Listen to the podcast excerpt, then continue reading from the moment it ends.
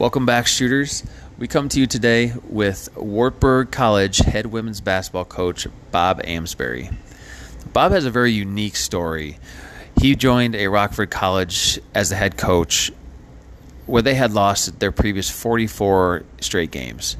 His first season went 0 25, next season 6 and 19, and after that, the next six or seven seasons he was there, did not have a losing record, with a couple NCAA tournament bids and Conference Coach of the Year awards as well.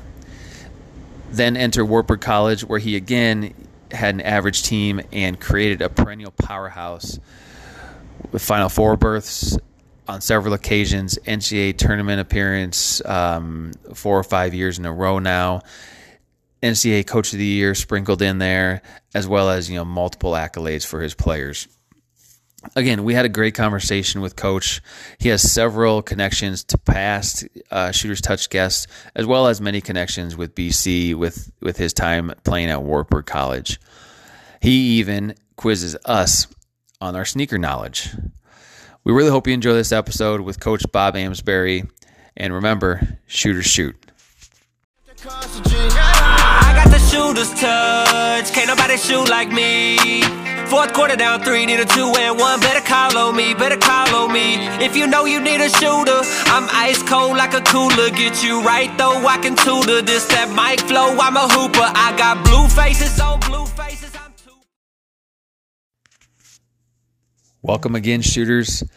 As mentioned, we now have Wartburg head women's basketball coach Bob Amsberry. Coach, welcome to the Shooter's Touch. Appreciate um, being on and appreciate what you guys are doing. I think there's uh, great basketball in our state, and the small colleges are certainly a, a big part of what's going on with basketball in Iowa. And um, I, I appreciate what you guys are doing for the game.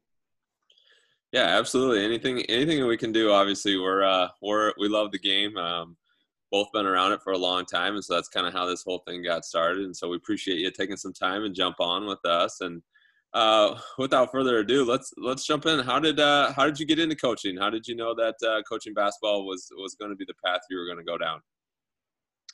Yeah, I had I had no intention of coaching, honestly, um, and I think my path into college basketball was a little bit unique. Um, you know, a lot of people are getting involved either as you know after they play uh, or their managers or whatever to get kind of get into the game. And um, I went to BV out of high school. Uh, didn't play basketball in college, um, but I loved the game. I grew up loving the game, and and you know it was always a fire in me to play the game. Um, but I was a business major and and took a job at a small college in Illinois as a as an admissions counselor um, right after I graduated, and did that for a couple years. Uh, kind of got tired of being on the road, uh, which now I'm on the road a lot again, but kind of for different reasons, um, similar but different. Um, but I got tired of being on the road, and and at that time, uh, a, a job opened up in residence life at the same place at MacMurray, and so I took that job and made that switch. And um, part of my so I, I, was a resident director at one of the residence halls. Uh, my wife and I lived in the building in an apartment in the building, and part of my my salary or compensation was meals on campus. So we went over for lunch one day and go through the line. And there's this this guy we had never seen before on uh, he you could tell he was new um, sitting by himself. And my wife and i were like should we sit with this guy? And we we actually had to make the decision to say yeah we'll sit with him so we sat with him introduced ourselves and he had just been hired as the women's basketball coach at mcmurry and by the end of lunch I was volunteering to help him. So that was my way in. Um, wow. You know, I, I, had we not done that, we not made that decision, I have no idea what I'd be doing. So that got you in on a on a volunteer basis. What was how how did things progress from there? Yeah, so um, you know, I thought I knew a lot about the game, and uh, you know, I think you, with anything, you you might think you know a lot until you have to teach something, and when you have to teach it, you learn really quickly how much you don't know. So, you know, those first few years with Don, Don Mulhern, um, were critical in my development, and I just learned so much from him. Um, but I would say a year into that deal, I decided that this is really what I wanted to do. Um, so at that time, I made my decision that that's what I wanted to do, but had to do some work really to to get in. Um, I had to go back to school. I, I, felt like I needed to get my master's degree at that time um, to really get a head coaching job at this level. You know, a lot of times, especially back then, it's it's changed over the years, but to get in at that time, you really had to be able to also probably teach. And so I went and got my master's degree, worked full time, um, coached on the side, and and but I had made the commitment that that's really what I wanted to do. So how did um, obviously the situation of, of, meeting coach in the in the cafeteria there, but um, it's it's worked out for you. But how did how did you stay in the women's game, or was there a reason or specific uh, reason why you stayed on the women's side? Yeah, I just loved I loved the game. I loved working with women. Um, you know, I I was honestly apprehensive about it when I started. Um, I just didn't know. Um, but I learned pretty quickly that um, the women's game is special. And, you know, I think in my 20 plus, 25 plus years of coaching, it's, it's gotten better and better and better. And, um, you know, I, I think, um, I think my personality fits the women's game. Um, you know, I think it's a lot about relationship and uh, building relationships and, uh, I think that we've been pretty good at that. And so I, I had never, after I got in the women's game, I never considered going to the men's. And one of those stops was uh, at Rockford College. You have to tell us a little bit about this. Um, set the scene a little bit for our listeners, because obviously, getting the job at Rockford, um, not a powerhouse by any means. And so, what was your thought process going into that? And then, obviously, how did you end up turning the program around? Yeah, so um, I was five years as an assistant at MacMurray, and I knew I wanted to to coach full time. So, you know, I started looking around after I got my master's degree, and just would apply at at small colleges, and I was applying for head coaching jobs. Um, there were a few assistant positions at at that time that were in a full time capacity, but really not very many throughout the country. Um, so I really felt like uh, if I was getting a full time position, it was going to be as a head coach. And um, yeah, you don't know at that point.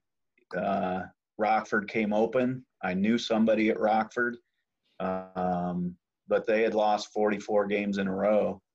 And when that thing came open, and I'm kind of convinced nobody else wanted it because you know they just they just weren't having success. I think they had won six games in the previous eight years or ten games in the previous six years, something. But they they were um, kind of as as low as you could get. Lost 44 in a row. My first year, uh, we had seven kids in the program, and you know trying to get through that year uh, and recruit. Um, but my first season as a head coach, we went 0 25. Our streak got, got to 69. Um, the reporter in town was putting that in the paper every day, so that wasn't helping me. Um, my wife and son, my wife tells me that now she tells me that he was like two or three, and she would after games go home and tell my son, okay, it's time to pretend we're asleep because dad's coming home, probably in a bad mood. Um, but my second year, uh, I had really my first rec- recruiting class. Um, we lost the first game of the year to get the streak to 70, which broke an NCAA all divisions record for longest losing streak. So I got in the record books early. Um, and then my second game that year, we we came out with a victory and snapped the streak, and we were off and running. So, coach, your time at Rockford, I'm I'm I'm looking at it right here on the screen. So, first year 0 and 25, second year 6 and 19. But after that, you did not have a losing record the rest of the time you were at Rockford and ended your your last year there was 0506 with 21 and 7 uh, you know a couple coaches of the year awards for you there too. What what would you say changed the most from you know your first couple years there to the re- the rest of your time there? Was it something that changed on the coaching end? I mean obviously the players help and stuff like that you know but were there one or two things that you saw in the program that changed during that time?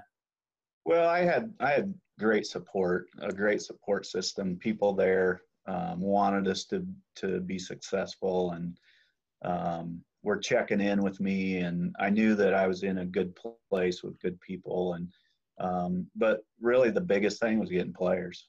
And you know players can make you look good as a coach and especially in those early years you know I was I look back and I knew very little about how to coach and what was going on and what to do. And, you know, I look back at those early teams and I think if I had them now, we could have won a few more games. But um, really what turned us was getting good players in there that um, thankfully we were able to get a really good group in my first my first recruiting class that um, I guess believed in my vision. You know, at the time I'm selling a program that had lost 69 straight. And you know just getting a group of people that believe in in the vision i presented them was a big step.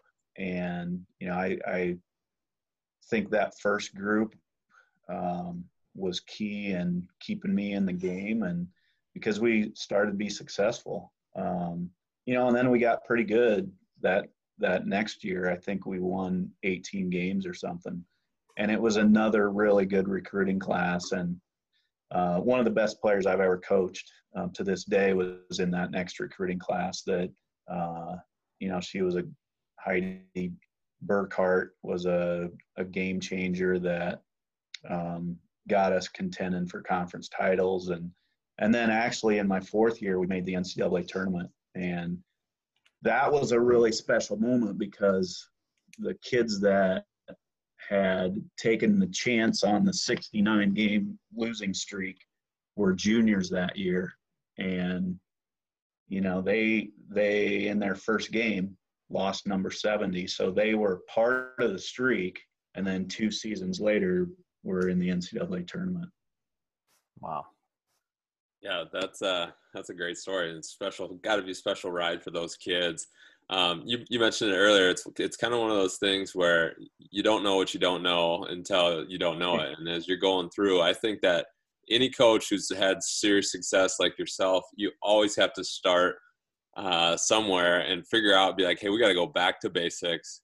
We got to regroup. We got to look at everything. Whereas, you know, you have these people who inherit a good situation. They usually don't last as long as as someone like yourself. Yeah, you know, it was I still remember that first year trying to practice with seven kids, and we were we were all about fundamentals and trying to defend and do it the right way. And uh, you got to be really creative, and especially as a you know first year coach, um, you know I didn't know much about how to make that situation better, but we just got in and worked every day, and um, we didn't win much at all actually, but but I I still think those kids had a good experience and they could see that uh, success was on the horizon and that helped us certainly to recruit that first group that started winning games. And you know so I think looking back even those kids that were a part of that team that never won um, they were they were pretty critical in in helping me sell my vision to the next group and so then part of that transition and uh, furthering the vision is uh, with your path coming to Wartburg. Now, Wartburg um, was obviously not in the same spot as Rockford was when when you took over. Um, however, uh, wasn't isn't near in the spot that it is now and that you've built it to. I know that uh, obviously when I was at Wartburg, um, my first couple years, the women's teams um, were actually very good, and then saw a little bit of a decline, and then uh, insert yourself. And since you've been there, how, 15 years? How many years you've you been there now? Yeah, 14 years. 14 years. Um, you guys have had a ton of success. Um, and so, in that process, I mean, if you can turn the hands back a little bit, why Wartburg? What what, what was it about Waverly and Wartburg that uh, made you want to make a change? Yeah, there were several reasons, really. Um, again, I knew people that um, knew a lot about Wartburg uh, when that job came open. So I really spent time with some people just learning what they knew about the place and um, how successful they thought the, the, the program could be. I looked at the success that they, they had had previously, and you know, Monica Severson was a great coach and had tremendous success. They won 20 games uh, several years. Um, you know, and they they fell on hard times for a couple years there before I took the job, but I knew that they had been really really good. I looked at the other programs um, at Wartburg, uh, you know, the the wrestling program, really all the programs. Baseball had won at some point like a dozen conference titles in a row, and you know, so I saw success in all the other programs. Um, one of the biggest things about Wartburg was the long, longevity of the coaching staffs. Uh, it, really, the in each sport, how long those coaches had been at Wartburg told me that it must be a really good place, and so that that was part of what kind of convinced me. Uh, and then the other part was really a family a family deal. We wanted to get our kids in a, a situation where we felt comfortable um, with the town that was around us, with the the educational system that was around us, and that certainly played as big a part as any. Uh, and Waverly's been great to us, and you know both our kids have had had, had a great experience in Waverly, and and so just a lot of reasons. Um, you know, a lot of people questioned why I would lose, why I would leave Rockford when we'd just come off a couple NCAA tournament bids, 20 seasons, 20 win seasons, um, but they didn't know Wartburg and they didn't know what I knew about Wartburg. So that's kind of kind of the thought process that, that went into us coming to Waverly. How I guess kind of a similar question to what I asked you about Rockford, Coach. Um, you know, what are a couple things that that that I guess pop in your mind when you think of all the success you've had at Wartburg? Obviously, it's the players, you know, but is it you know the backing of, of the school of the community? I mean, I I went I went to UNI, and you know we we would head up to some Wartburg games every once in a while, and a couple buddies played at football at Wartburg, and you know that's one thing that I noticed about Wartburg when I went up there is the the amount of people that come to those sporting events you know the support they have. But is there is there something else that comes to mind when you're um when i see you think and and and you to reevaluate some of the success you've had there? Yeah you know i i think i took the same approach uh, when i got to wartburg that i took at rockford. And that was to to present a vision and sell a culture. And so those things were really important in what we what we did at Rockford and why we were successful because we had a vision and and then you try to get everybody working toward the same vision. And and that was really my first step at at Wartburg as well. Um, you know I, I remember to this day the first meeting that we had with with my first team at Wartburg and it was in in my basement. And you know I we had dinner and then we had a, a team meeting and and I still remember saying these words. I was young and naive and crazy, but I said we're going to win a national title at Wartburg, and we haven't done it yet. Uh, 14 years later, but that's the vision that I presented. Um, you know, and then we talked about if that's what we want to do, who do we have to be and how do we have to act um, to get that done? And um, that's a that's a long long process. And you know i think those first couple teams took some steps towards that. Um, but we we didn't take them all at once. Uh, you, you, you don't take them all at once. And um, just step by step just kind of trying to build a culture that was conducive to being really really successful. Um, but you're right. The the support at Wartburg, the interest in athletics uh, at Wartburg, and especially from the community of Waverly, is something that I had not seen at the small college level. Um, and I think back, you know, to our second Final Four run when we hosted to go to the Final Four. We we were on break. We didn't have any students here, and we played in that game to go to the Final Four, and we had 2,100 people here, and most of those were community people that have fallen in love with Wartburg and and what we're doing here, and have given us great support. So that part of it is is really special about this place. And that's awesome to awesome to hear, and as I mentioned, awesome to awesome to be a part of. You know, when I when I made it up there, you know, we at the Shooters Touch, you know, we we do try to focus on on the smaller schools, smaller basketball here in the state of Iowa. So, you know, some people, some some schools, some high school colleges have that support, and some don't. Um, and so it's uh it's, it's really cool to see that um, at Wartburg. But uh, obviously, coach, you know, 23 seasons uh, as a head coach. Um, that's a long time. The game has changed, uh, you know, especially here in probably last, I guess, like five or six years um, overall how has how has your philosophy changed um, over those over those 23 years, if at all?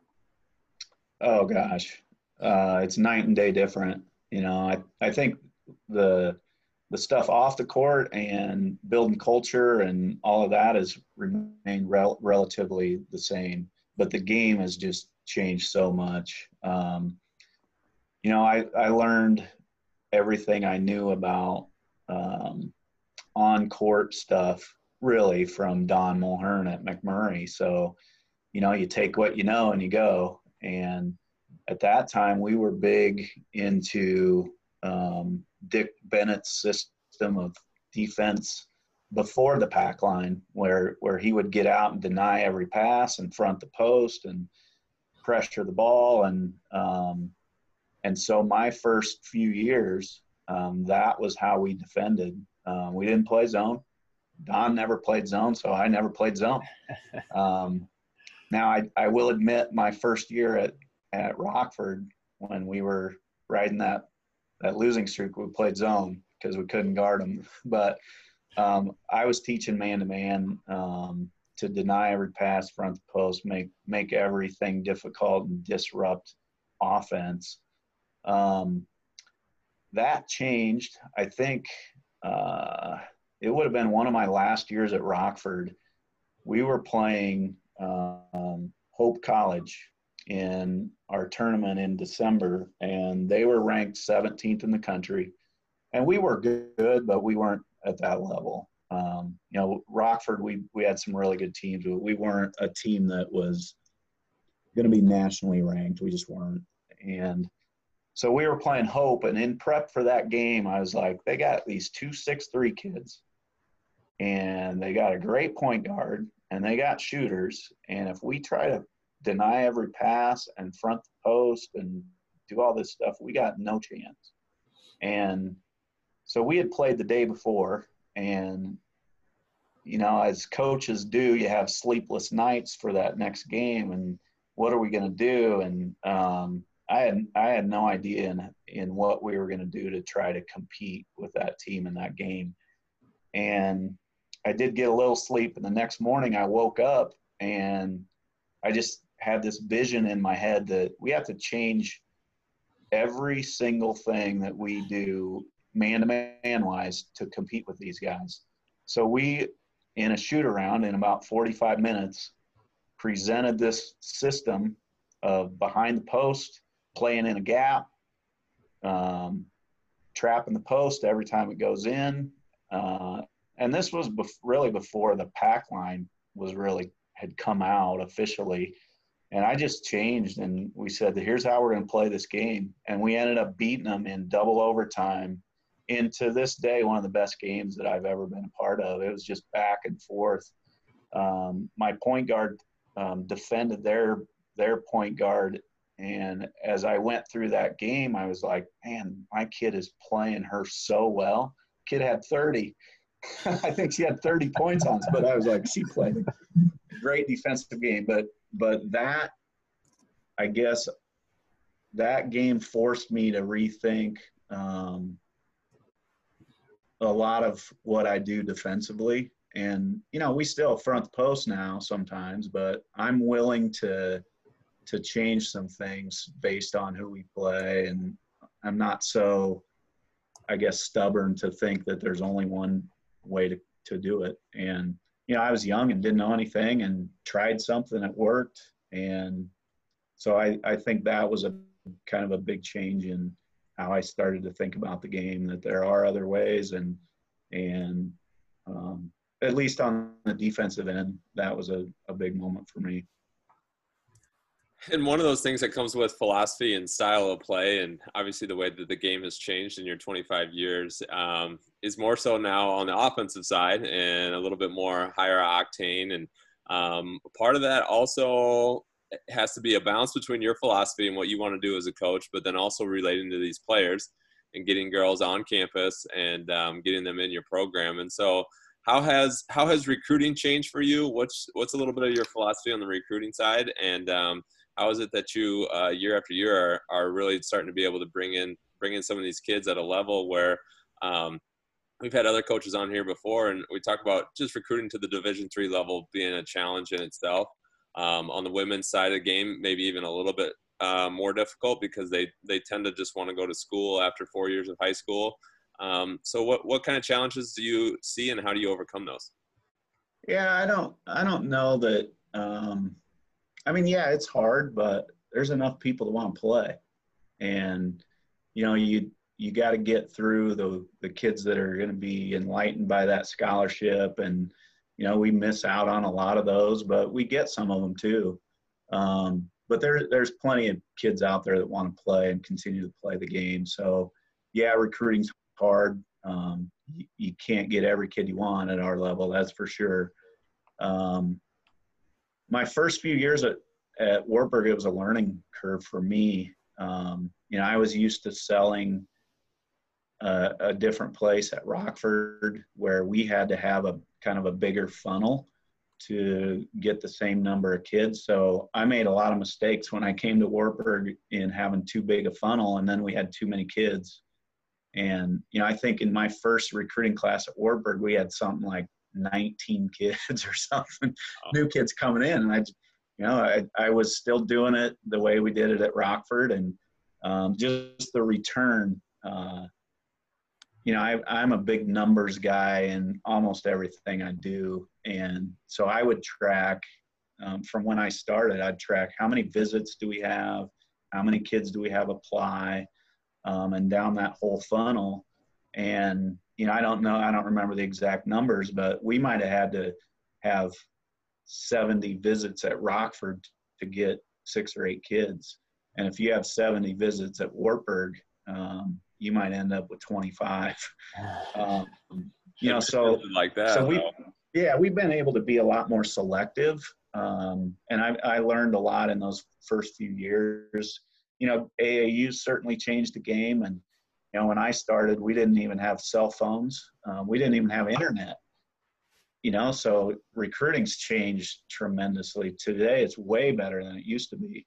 You know, I would I would get out newspaper clippings and look up stats and who's this kid and and then try to find out how to get a hold of their coach and you know just communication and identifying players is so much easier now um, but there's you know there's also more competition for them now because it's it's easier. It, back in the day if you're a coach that was willing to grind it out and and do the extra work and um, you were going to be ahead because it was it was so hard to do. But you know i i think um, you know you still for me it's sell our vision. What who do we want to be? Who are we? Um, you know i think we have so much going at wartburg that recruiting although it's a challenge um, there's a lot of things that are easy about it too we have some of the best facilities in the country um, we have a great academic reputation.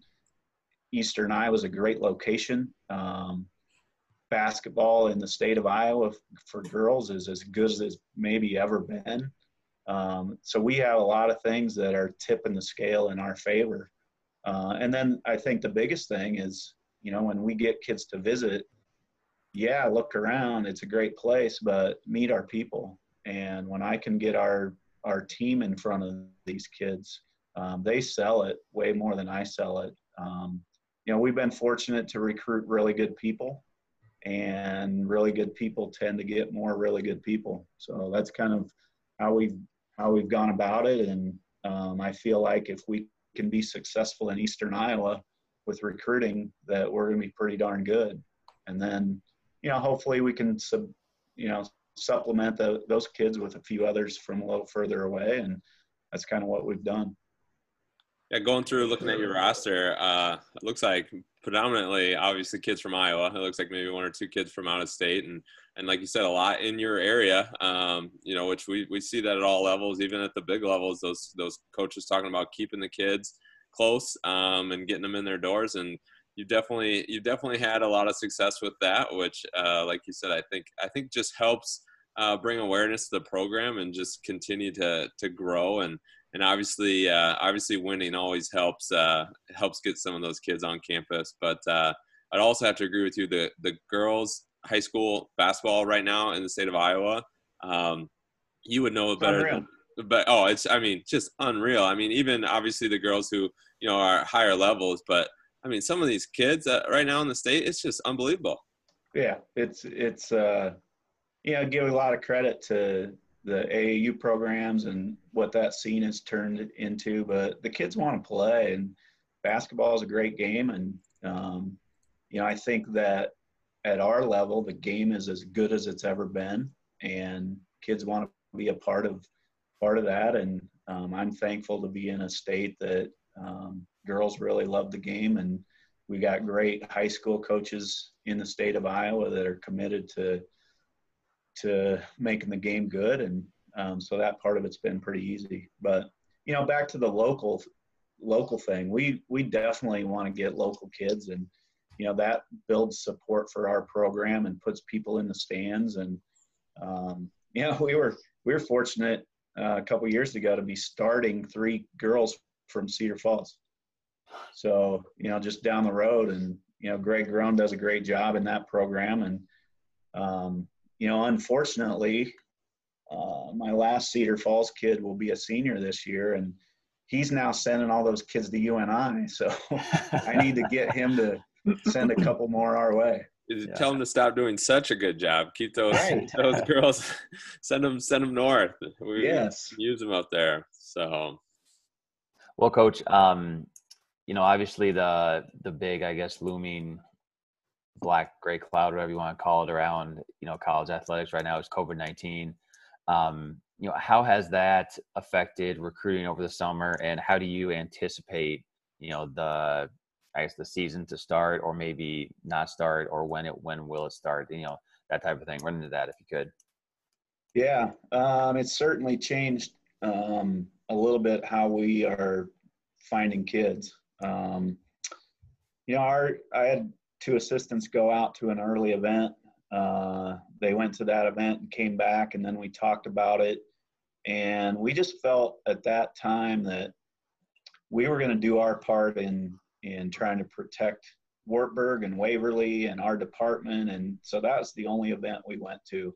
And I know there's a lot of other people that are going, and there's events being played. And um, at that time, we just felt like we wanted to make sure that we're we're protect in our people, and and so we didn't go to any other than that one, um, which obviously is makes it a challenge. But you know we're in an age of technology, so there's a lot of ways to be able to see kids play and evaluate, and I think we've done a really good job of doing that, uh, even with COVID. And um, you know the other part of us is we typically are working a year ahead anyway. Um, at least with identifying kids. We don't necessarily contact them that early, but we know who's on our list. Um, we knew who who was on our list for this round before COVID ever started, and and so I felt pretty good about uh, where we were with that going in, and and um, we're making it work. We're getting pretty creative with some other things we're doing and in uh, communicating with some of these kids. And I think on the on the back end, we're going to be better off. Um, you know, as far as just some different things that we've done um, and are doing to kind of change the the way we're communicating with prospects and getting pretty creative with it. So, um, but it's it's certainly changed it and it's challenged.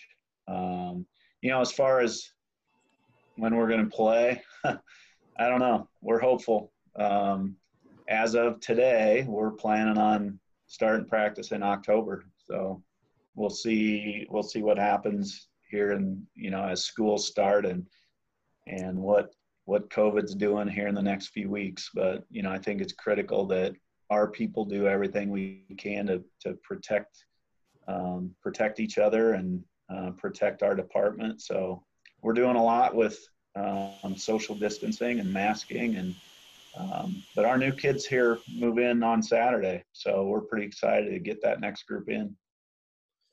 That was gonna be my next question. I said you guys got to be about to the point. Um, I know talking with Coach Staggy, they got some some golfers that are coming on campus, so campus has got to be starting to pick up a little bit, and uh, transition is going to be happening here soon. Yeah, it is, and uh, you know we've had a lot of meetings uh, with our group before we ever got before people ever get here about you know some of the precautions we need to take, and you know still be social, but be smart about how you're being social. And you know it's still college and we want our kids to have a great experience. And you know part of part of that is getting to know other people and interaction. And and you know i'm proud of wartburg for taking some tremendous steps to to have in-person classes. And we're hopeful that we can pull it off. And um, you know but we all have a part to keep each other accountable and doing things the right way and and i think if we do that then we're going to be pretty successful in in getting through this thing. Awesome, awesome. Well, Coach, uh, we like to end our podcast with um, a segment called Rapid Fire, where Brian's just going to fire questions at you, and all you really have to do is answer with the first thing that comes to mind. Sounds good. All right, Coach. First one here, maybe hopefully easy for you, but uh, favorite gym or arena you've ever coached in? Oh man, does it have to be one? No, but it, We've had people answer three or four. Yeah, as I okay. rapid fire usually turns into just good conversation. So okay, perfect.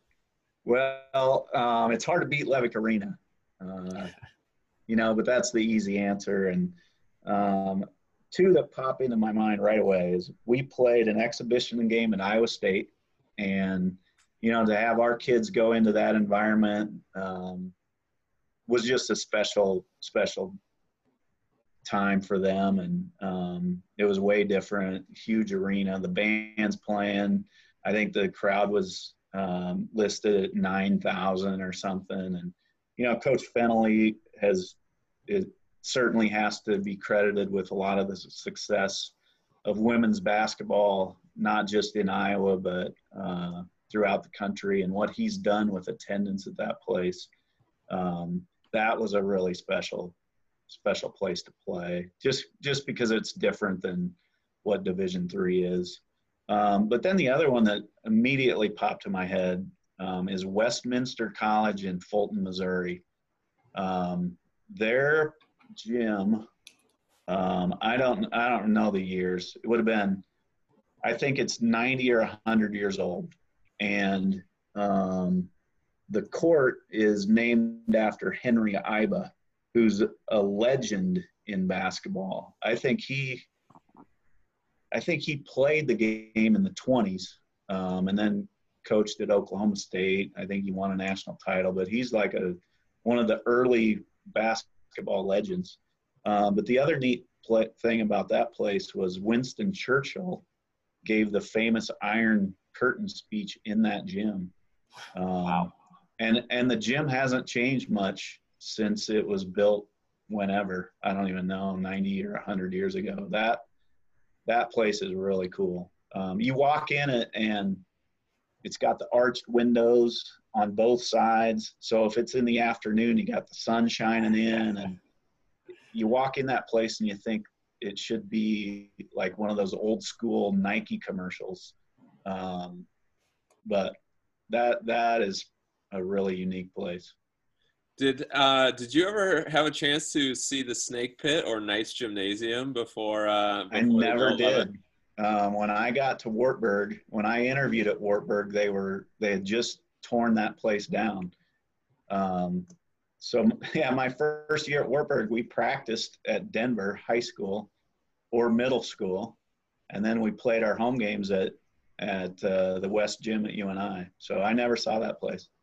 That you talked about the age. That place was that place was something special too. There's still a lot of us that uh, while levick arena is on a whole nother level we, we miss old knights gymnasium. Oh yeah. I've, I've seen pictures. It looked like it was a sweet deal it, it was fun so um, who's the who's the greatest basketball player of all time michael jordan no question huh I can't even believe you asked that. well, hey, we're in agreement. We just it, it, there's been conversation had on the pod before, so right. Well, those people don't know what they're talking about. that was easy. I think the I think the documentary series uh, definitely helped his case here moving forward. If, if anybody had forgotten, The Last Dance I think has helped him out here. Yeah, and and a lot of the other answers I don't think are even number two. So. oh, that's good. Um, next one. How many times have you beat Coach Staggy in golf? Every time. that's a lie. That was an easy one too. that's a lie. See, back uh, I, I don't even remember years because you know I'm to that point, but back when we both started playing together a lot before he was married and before Katie had moved to town, we'd play pretty much every night. And back then I could beat him about half the time, but um, as you know, Claude, he he used to be hothead, break clubs, throw clubs, pout, you know, everything you could see on the golf course. In fact, one time, uh, more than one time, but he threw a wedge in a tree at the Muni here in Waverly that I'm sure six years later was still in the tree because we wow. couldn't get it down. Um, but nowadays, he he's going to beat me probably ninety percent of the time. He he seems so level headed when we had him on the pod here. He he's way more level headed now. So he got married and had children, and uh, yeah. Um, I have a hard time like kind of getting to that side of him when we play golf anymore, and it's really helped his game. Yeah, he and, and the problem is I play way more golf than him, and he still beats me. Yeah, he was definitely a little bit of a rage monster, and it uh, it, it impacted his game too. And now that he's got a little bit more of a clear head, more maturity, he he he's he's becoming a much better player. He's pretty good. So sticking with that theme, then what uh, what's your favorite golf course in Iowa? Oh, in Iowa, probably the Talons of Tuscany. Have you ever played that place? I did. I got an opportunity to play it last year. Pretty special. Yeah, I played I played that a couple times, and you know it's just a unique place. It's that's a that's a lot of fun to play there. Yeah, it's a uh, it's hard to imagine, or it's hard to tell yourself that I'm in I'm in this guy's backyard, basically. Cause right, it's, it's, it's unreal, something, unreal. So and and I think we saw about four other people the, the day we were there, which was pretty weird too. Yeah, so probably eight. That was probably the round total for three weeks at that. Yeah, it might have been.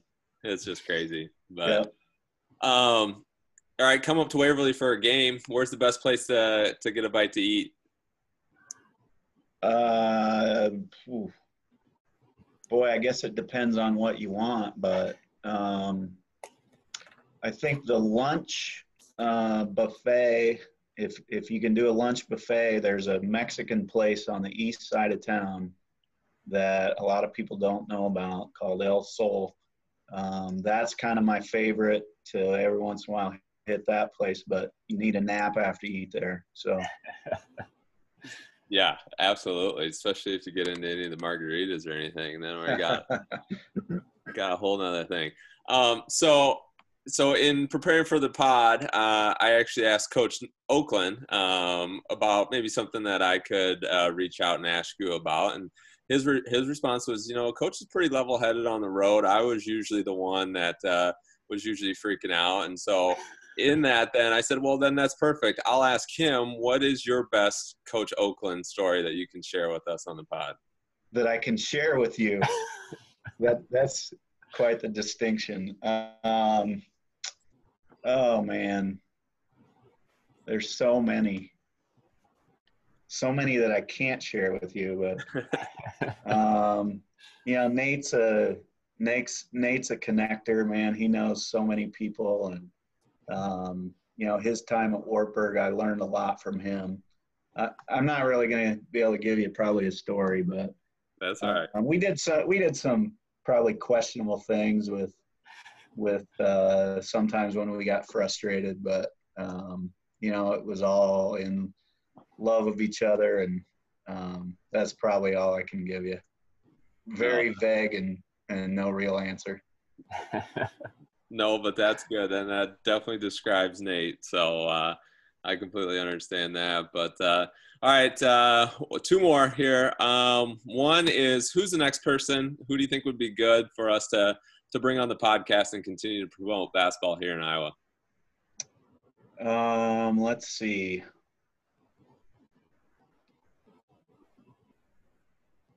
Well, I think there's one that's probably in your backyard that um, has been doing it longer than I have. Brian Niemuth at Simpson. You know, he's got over 600 wins and is kind of the dean of our league on the women's side. He's been in it over 30 years, uh, all at the same place. Um, he runs a system um, that hasn't, most of it hasn't changed since I've been uh, at Wartburg, which, um, you know, I think is unique that they have, he's stayed committed at least to his defensive system um, all that time, and it's still very, very successful. Um, you know, I think it'd be a, a really good one. He's he's been in a lot of big games throughout his career, and uh, like I said, when you when you win 600, um, you got to know something. No, that's good. That's a lot of wins. We'll have, definitely have to reach out to him. And then last one, an easy one, a little bit of a loaded one. But uh, what's the best thing about Wartburg College and and playing women's basketball at Wartburg College? Um, I think the people are are what sets us apart, you know, and I that's hard to imagine. I think when you walk into our, our place and see our facilities, and um, I, you know, I think that would be what a lot of people would assume is the best thing, um, just because they're so great. But you know, I think more than anything, um, it's the people. Um, I still remember when I interviewed here, um, there was no W. It was, you know, the old Knights gym was a, a pile of rubble when I walked around this place. And I got in my car after my interview and called my wife and I said, "This is the place." And she and she she grew up in Illinois and she was like, "In Iowa? Are you kidding?" And um, she said, "Why?" And I said, "The people. The people are amazing." And you know, I think the the Brian, you know, you've been here. There's a pride here at Wartburg that I think is rare and unique that most people don't experience. Um, and so, you know, I just think people, War, Wartburg people understand it because they've, they've seen it and been through it. And um, those that don't understand it is kind of what we're trying to sell. Yeah, and obviously, uh, you know, having experienced it, um, the the unique thing about that campus is that the extracurriculars, um, obviously sports or music, um, drama, whatever it is, everyone is involved in something in addition to school, and then that just creates more of a community without um, with each other and um, with the athletes and with the student athletes, and then with the community. And um, like you said, keeping those kids close, keeping them close to home, and um, now all of a sudden them and their parents and their siblings and everyone starts showing up on campus and uh, you know everyone talks about it but it really does just become one big family. For sure. No question. That's awesome. Well well hey coach we i'm i'm a little disappointed i didn't get a, a shoe question you know what that i what what is your favorite Let's do it. hoop shoe so i'm going to quiz you guys okay I graduated high school in 1986. What shoe did I wear? In 86, um, I mean, ooh, 86. Would that have been the weapons? Were you wearing the Converse weapons? No. Hmm. What what what brand of shoe was it? Nike. Well, Jordan. Didn't Jordan So- ones come out in '85? yeah, I, Yeah. I, I would say so. It had to be Jordan ones. Jordan ones came out in '85. That's what I wore my senior year of high school. Man, Um, can't go wrong and, with that. and this might sound weird, but I haven't liked a Jordan shoe since those. Really? I mean, like I've never owned a, a another pair of Jordan basketball shoes. Yeah. Um, those were so classic that I could never, I could never wear anything else. Probably. I mean that that that makes sense to me. It, it sure does. Um, What but the other kind of funny shoe thing is when I was in junior high, now I'm old, right? I wore Converse, Chuck Taylor All Stars to play basketball in. And that's what everybody wore. Um, there was one color, white, and they were 10 bucks. And now, you know, they come in every color and they cost, I don't even know. Um, and the shoe hasn't changed No. but I think it's uh, they've done pretty well for themselves in the fashion world. I honestly think about that every time I put put my Converse on. That these were wore to play basketball in. At one. Yeah, can you imagine? No, I I almost roll my ankle when I step on uneven surfaces with those things. Actually, my my early days at MacMurray um, recruiting, I went to the state tournament in Illinois. This would have been mid '90s, and Chicago Marshall girls roll out there. Their whole team's wearing Chuck Taylors, and talk about intimidating. I mean, they had better shoes back then, and they rolled out in Chuck Taylors and just dominated. I mean, one of the most athletic teams I've ever seen. It was, it was pretty awesome. I, yeah, I don't know how you could play basketball or really do anything Yeah. active in those things, and I just just blows my mind. But uh, uh, that's what they were designed for. So I, I guess good thing for technology and uh, what the what these kids and the spoils that these kids have today. For sure. And For so sure. if if we were to ask you then, Coach, y- your the absolute favorite pair of Jordans, it's the Jordan ones, then, huh? Jordan one. Yeah. Yeah. All right. Absolutely. I don't think you're alone in in saying that. Yeah. That's great. Well, uh, hey, Coach, we appreciate all your time.